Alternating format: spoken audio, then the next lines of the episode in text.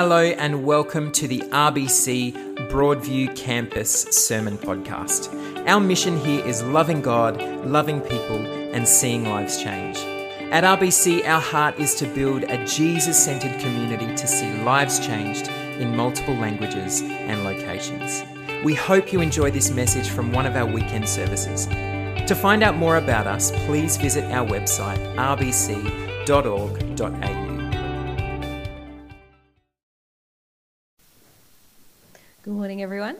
Um, my name is Rachael. It's lovely to be um, sharing with you this morning. Mark very kindly asked me if I wanted the pulpit, and um, I said no, music stand is fine, um, but it, it, has appeared anyway, so um, feels very, um, very proper. so, if you've been coming to Broadview the last few weeks, or if you've been listening along at home, you would be aware that I've been working through the Apostles' Creed. So, creeds are short, simple summaries of faith, and they were established to draw believers together in their faith to celebrate the truth of the gospel. And they're often established to guard against heresies, um, which rose up in the early centuries of the church while people were still trying to um, figure out who God was and what it looked like and, and how it all worked together. And often, people that were preparing for baptism in the early centuries of the church learned a short summary of what Christians believe, and one version of this was the Apostles' Creed, um, because it was thought to include the teaching of the apostles. And saying creeds can bind us together as a Christian community. It reminds us of what unites us, even across different traditions and practices. These things are the foundations of our faith, and they help us to learn and remember and explore the foundations of our faith. And as Baptists, creeds are a little less familiar to us. We, we don't use them very much. Um, but our hope through this series is to explore the simple, beautiful truth of the gospel, the foundations of our faith, and the way that this unites us with Christians throughout history, throughout time, from all over the world, in the truth of God, who God is and what He has done for us. And over the um, past few weeks, We've heard about God the Father, the creator of everything, and Jesus and his story. Um, and you've been, if you've been here over the last few weeks, you would have heard um, uh, some of our um, pre- previous, Ribbon and Chris and Andrew have had reasonable large chunks of the creed to, to work through.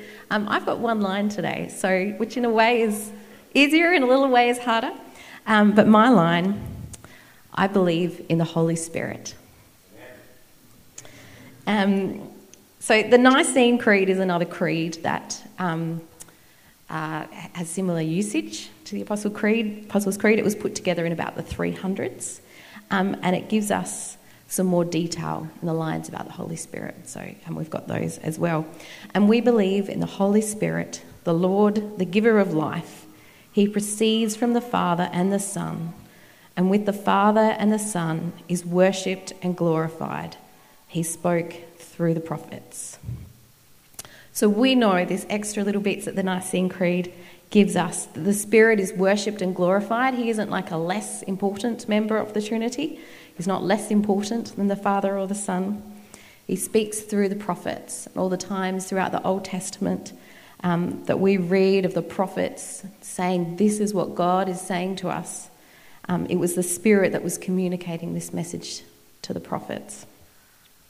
And the Hebrew word used in the Bible to refer to the Spirit um, is translated into three different English words because we don't have a good enough English word to convey the full meaning of um, what the Hebrew word was trying to say.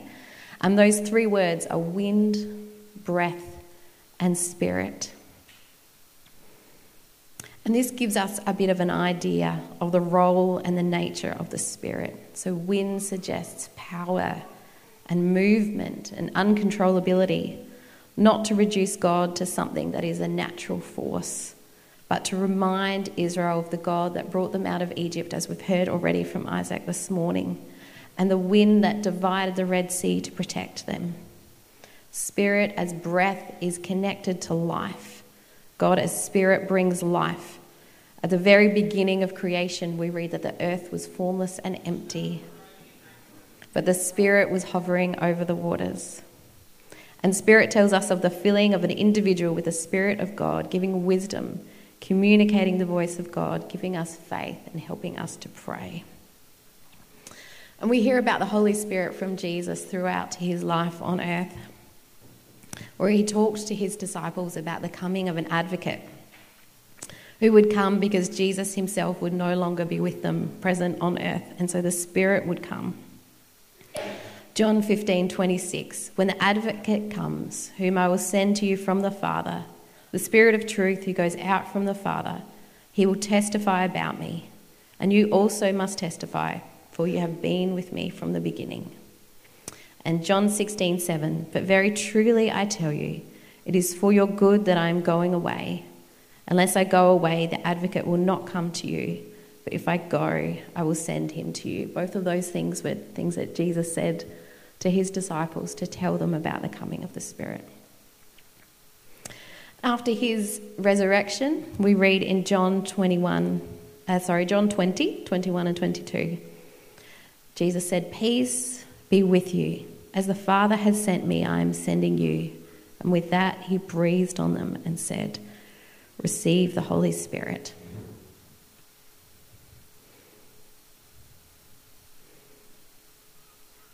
In Acts 1:8, Jesus promises and foretells the coming of the Holy Spirit. But you will receive power when the Holy Spirit comes on you, and you will be my witnesses in Jerusalem and in all Judea and Samaria and to the ends of the earth. And um, one of the early church fathers, um, Gregory of Nazianzus, I think I'm pronouncing that correctly, um, he proposed that the Spirit was coming to dwell in the disciples in a way that they had capacity to handle, according to their capacity to receive them. So they were promised they, um, the Spirit was coming to help them um, accept and receive and hear the gospel. And then Jesus breathed on them, and then we have the day of Pentecost um, in Acts 2 when we hear about. So the day of Pentecost came they were all together in one place. Suddenly, a sound like the blowing of a violent wind came from heaven and filled the whole house where they were sitting. They saw what seemed to be tongues of fire that separated and came to rest on each of them. All of them were filled with the Holy Spirit and began to speak in other tongues as the Spirit enabled them. The coming of the Holy Spirit was told by Jesus, sent at Pentecost and the Spirit continued to be vital in the formation and the development of the church. The early church looked to the Spirit for guidance and direction. New Testament scholar um, Edward Schweizer says long before the Spirit was a theme of doctrine, he was the experience of the community. So, the Holy Spirit, following his leading and hearing his voice, was the experience of the early church before they knew about him, before they learned about him, they experienced him. There's a couple of examples. Acts 13 2. Um, while they were worshipping the Lord and fasting, the Holy Spirit said, Set apart for me Barnabas and Saul for the work to which I have called them. After they had fasted and prayed, they placed their hands on them and sent them off. So Barnabas and Saul, who we know better as Paul, were sent off and commissioned to go and tell others about the gospel because of the prompting of the Holy Spirit. The presence of the Spirit was expected, it was depended upon. The church heard that call and followed his leading, and this is how Paul's missionary journeys started. Not only did the Spirit direct the apostles, but he also prepares the hearts and the minds of the people that they would interact with so that they would be ready to hear the gospel. And there's this great story in Acts 8 about um, Philip, who was led by first an angel and then the Spirit um, to go and meet with an Ethiopian. Um, and Philip's instruction from the Spirit um, shows the Spirit speaking to Philip in present narrative time, the, the Spirit speaking with quotation marks. We actually hear what the words that he says. And the Spirit leading Philip happened at the exact time that this Ethiopian man was in the process of reading Isaiah, and Philip came alongside him and was able to explain what he was reading. He was able to explain the good news about Jesus to him. And the Ethiopian was baptized, But the way that this story is told portrays that the Spirit is a direct actor. He's pushing Philip and he's pushing the narrative to spread the word of God outward from Jerusalem. The Spirit is in charge of this story. He's not a um, passive participant, he's the one directing and informing and leading what Philip is doing and the Ethiopian man who is going to receive him. In the early church, Paul had a vision to go to Macedonia. And he followed this leading, this vision from the Spirit. And this vision and Paul's willingness to follow it led to the entire European orientation of the gospel, launched by the spiritual gift of a vision in the night directing the course of events. And this is still something that occurs today. The Spirit goes ahead of us, He empowers us, He guides us as we seek to share the good news of Jesus. The Spirit precedes the church's mission. This is um, missiologist Graham Hill. He's active and present in the cultures and peoples of the world. He's preparing the soil for the missional efforts and global proclamation of the church. These things were true in the New Testament and they are still true today. Our God still works in the same way. So the Spirit leads us, He guides us, He works in our hearts so that we are able to receive and accept the good news of Jesus. But He also transforms us to be more like Jesus. Probably the most well known example of this is when we read about the fruits of the Spirit in Galatians 5 22 to 25. The Holy Spirit produces this kind of fruit in our lives love, joy, peace, patience, kindness, goodness, faithfulness, gentleness, and self control. There is no law against these things. Those who belong to Christ Jesus have nailed the passions and desires of their sinful nature to his cross and crucified them there. Since we are living by the Spirit, let us follow the Spirit's leading in every part of our lives. Let us not become conceited or provoke one another or be jealous of one another. The fruit of the Spirit, the clear and obvious outworking of allowing the Spirit to work in our hearts, to transform us, should be clear and obvious. In Romans 5 3 to 5. Not only so, but we also glory in our sufferings, because we know that suffering produces perseverance, perseverance, character, and character, hope. And hope does not put us to shame because God's love has been poured out into our hearts through the Holy Spirit who has been given to us. Through the Holy Spirit, we are being transformed to look more like Jesus. As we follow Jesus, we allow the Spirit to work in our lives, and He transforms us in a way that is obvious to those around us, just like the fruit on a tree can be seen. And I wonder, as you think um, back through your life, can you think of a way that you have allowed the Spirit to work and transform you? If you know Jesus, if you follow Him, have you been transformed by the Spirit? And I would hope that we would have examples of that, examples of ways that we can see things that we have allowed the Spirit to challenge us on, to confront us on, ways that we have been transformed by Him to be able to follow Jesus well in a way that the fruit of who he is and what his kingdom is is evident to those around us.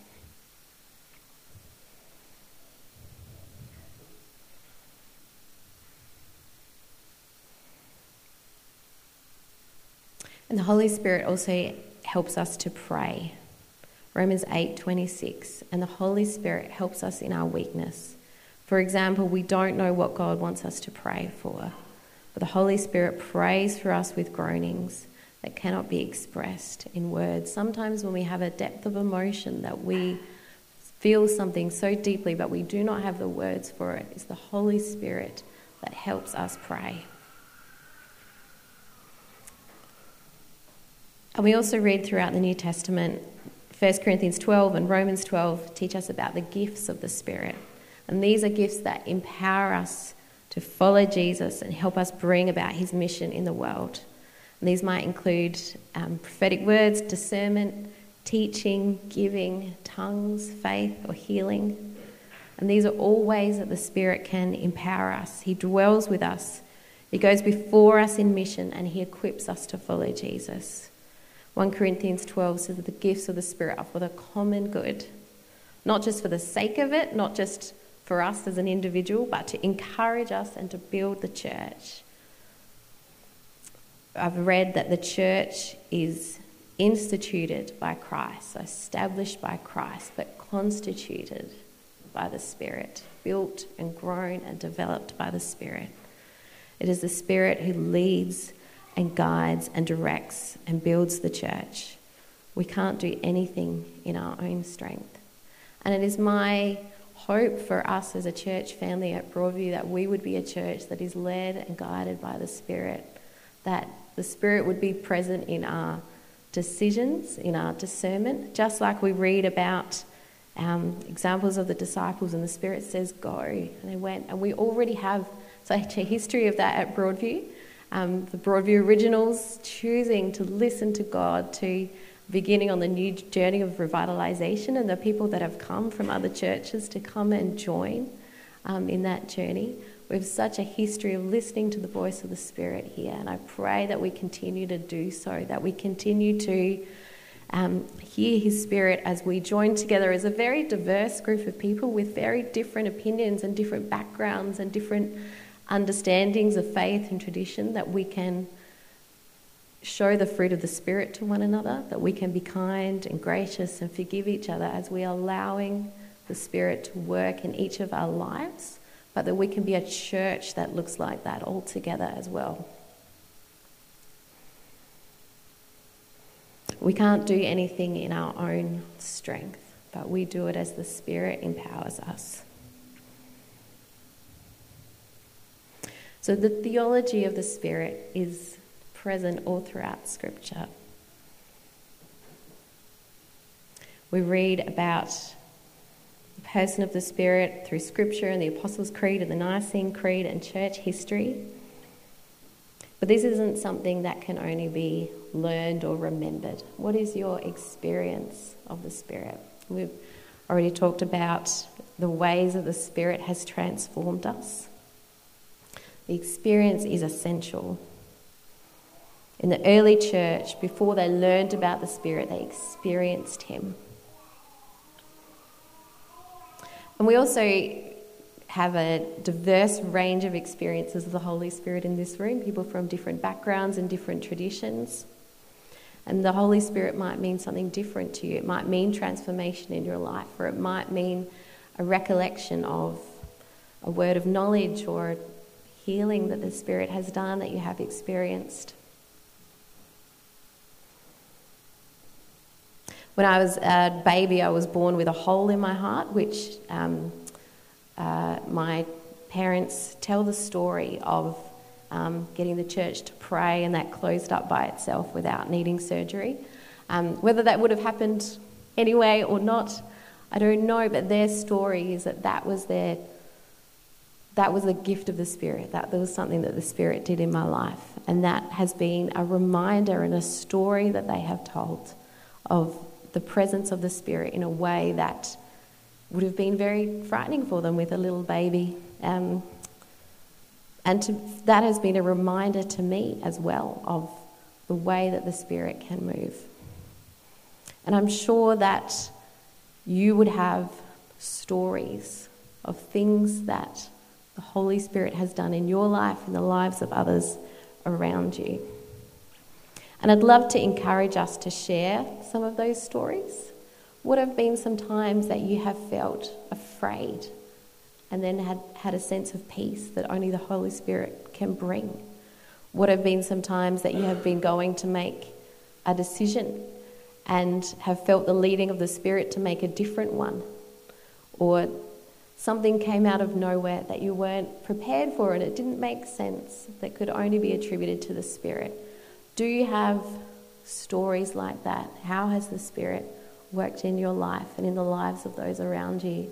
And I'd love to encourage us to be a church, to share those things, to remember what God has done, to see the ways that He is moving in the world around us. As the song that we sang earlier on today, let us become more aware of your presence. Let us become more aware of what you are doing around us. Let's talk about the transformation of the Spirit in your life as you've been open to Jesus. So, the work of the Spirit is to transform us to be more like Christ and to equip us for mission, to share the good news of the gospel and what Jesus has done for us with the world. It's not something that we should be nervous about because the Spirit is the loving gift of a gracious God who first sent Jesus for our salvation and then sent the Spirit to transform us, equip us, and empower us.